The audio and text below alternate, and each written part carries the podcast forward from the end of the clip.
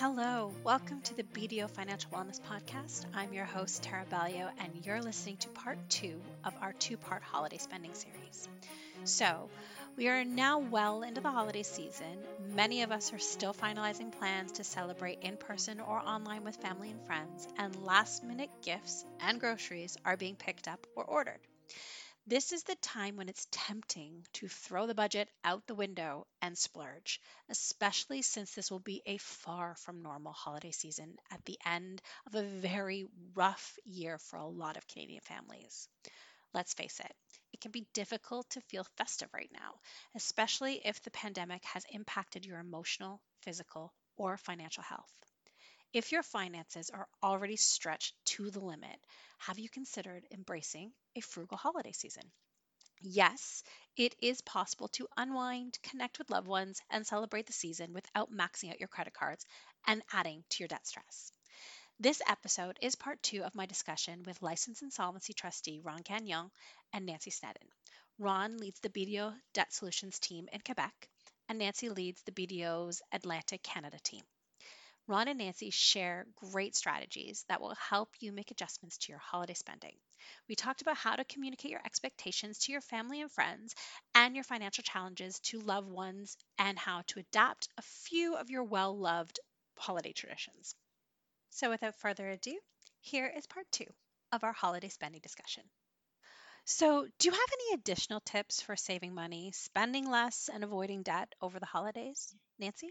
So, what something that we've done it with our family now the last number of years. Um, we were a family. We're very close knit. We've always bought gifts for each other. But a few years ago, you know, I kind of said, you know, this is crazy. Everyone is spending so much money, and many people in our family, there's not anything that they really, you know, really need. Um, Mm-hmm. so why don't we do more of a gift exchange? So everyone has a name and we buy, we set a limit that's really reasonable and will fit within everyone's budget. And we buy one gift and we all get to exchange gifts and we all get a gift, but we're not worrying about the additional money that we're going to have buying every single person a gift. So talk with your friends and family and, and see how you can maybe make your spending a little more conscious this year. Try to cut back on on some of the, the spending that you have. Get togethers as opposed to gift giving is also an option. What you need to remember is we are in a pandemic. Many people's budgets are a little tighter this year.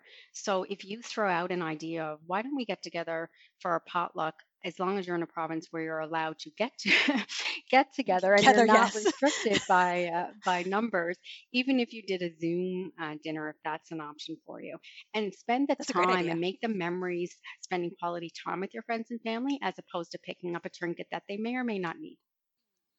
Well, and the funny thing is, you you bring up the the Secret Santa kind of gift exchange thing, is that, you know, technology has made that so much easier. There are apps and websites now that randomly uh, pick names for you, and you don't you have no way of knowing. There's you don't have to meet to do the grab out of the hat anymore, and you can add your wish lists to these these uh, gift exchanges. So check those out too. Um, absolutely do you have anything to add, Well, Ron? I just say that just to this point and with a bit of humor. I mean, if you do what uh, what Nancy is suggesting, you also have less of the chance of having, you know, that gift from an uncle or an aunt that you really don't want it, and then you try to wrap it again and send it off to someone else when you go for dinner. Well, you know, you could The avoid dreaded that. re-gift. Yes, yes. I have one. I have one personally that I'm trying to get rid of at this point. So, but I ended up with one actually from somebody, and it turned out we loved it. I don't know if you know the movie A Christmas Story, but that leg lamp, oh. Somebody got yeah, somebody got that and didn't want it, and and I ended up in a Santa exchange and ended up with it, and people in my family fight over it. it's actually quite funny. but but uh, but getting back to a little more serious thing, I think the one thing maybe we didn't point out is you know make a plan with your family and your friends. So Nancy uh, t- touched on that point, but uh, let's say okay, let's all agree on what we want to do. It's not just the gift; it's it's the peripheral spending also. I was just going to say, like, think about ways that you can uh, make a difference for your family too. Like, if you know there's someone in your family who's struggling, um, they may appreciate a grocery gift card this year more so than a box of chocolates or some, you know, something that you may buy them because they hmm do have a tight budget and and they're going to appreciate that, knowing that you're thinking of them and what they're going to need um, for that reason. So think of some outside of the box ideas and how you can help out. If you yourself have a really tight budget uh, your family may appreciate like i know my sister and brother-in-law love it when we take their kids for a sleepover for a night think give some Yes. babysitting coupons give some snow shoveling coupons like something to your family in a card that they will appreciate um, that that's going to be a quality time thing for them as opposed to you having to reach into your wallet And also, just, you know, to think that because of the pandemic and because of a lot of the restrictions in the provinces, you're likely going to have a smaller group of people anyway, if any.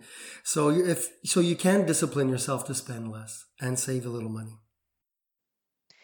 Great. Um, so finally, I'd like to get your thoughts on why people should be thinking beyond the holidays.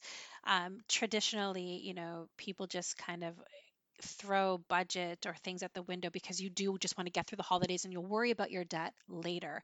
And so we know that the year ahead is uncertain.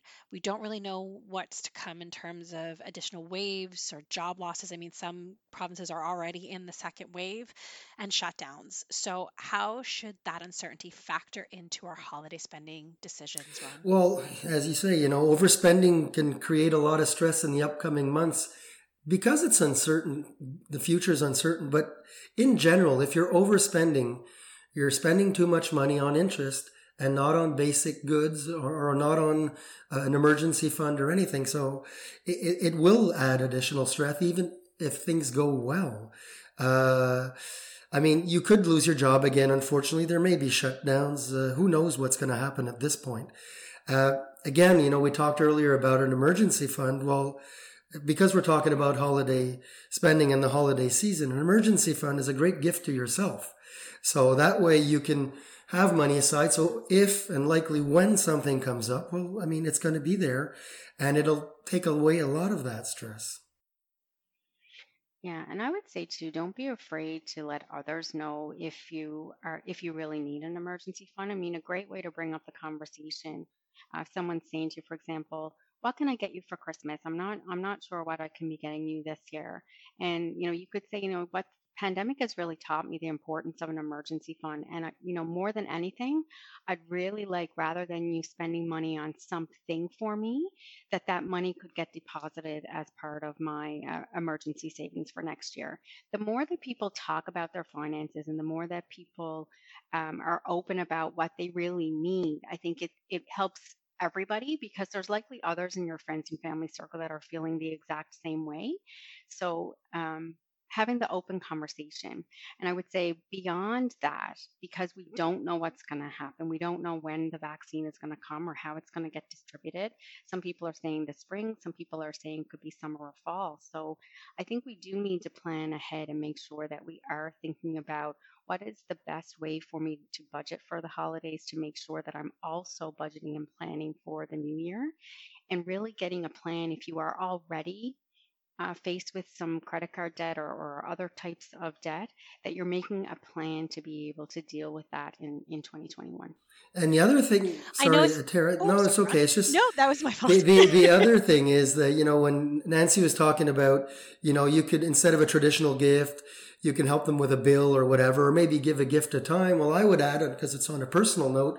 I mean, I would, it would be my pleasure, as someone who's struggling financially, to basically fill their freezer for the upcoming months by just cooking and making some food that they can have, you know, when the times maybe be a little tougher, that that food will be available for them. And it's a nice gift because it comes from you. So. I love that. Great idea. That is a great idea. I know I said that was my final question, but um, in talking to you both, this popped into my head. So I thought I would ask. And I, I think, Nancy, you and I have had this conversation outside of uh, recording the podcast. Um, you know, what would you say to somebody who is struggling and they know that they're reaching the point where the stress is too much and that they do need help, but they're scared to come in and have an appointment with you because they're scared that they're not going to have access to credit or access to funds so that they can have a great Christmas or a great holiday season with their family. What advice would you give to somebody in that situation? I think the greatest gift that they can give themselves, Tara, is actually sitting down with someone and finding out what their options are.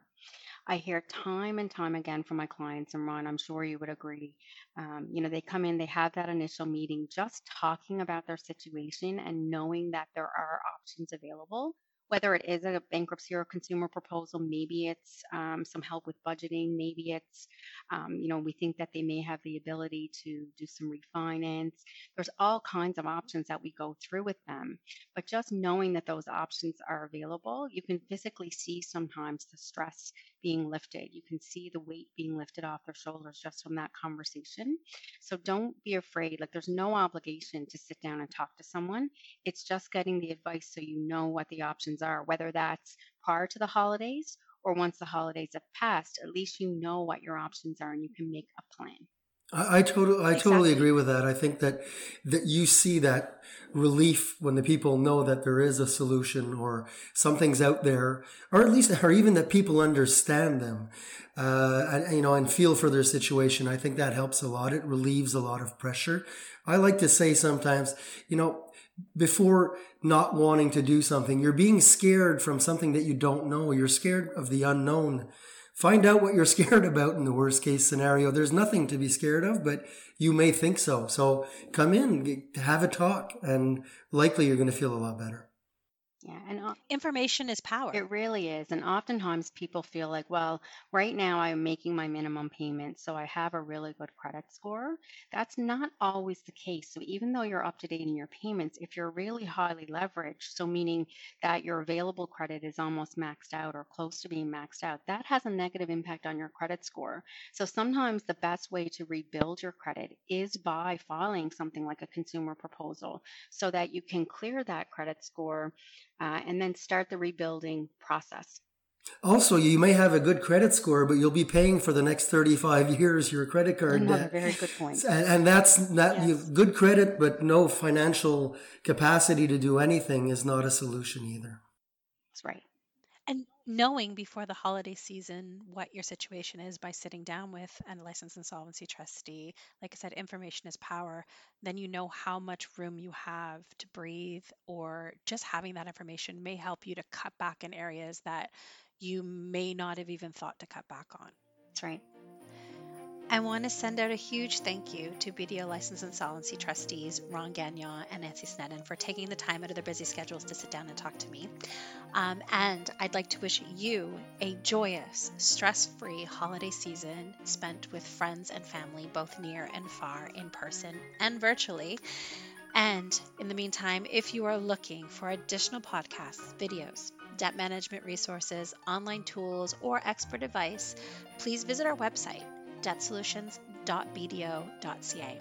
And remember, debt isn't the end of your story. Your next chapter is waiting.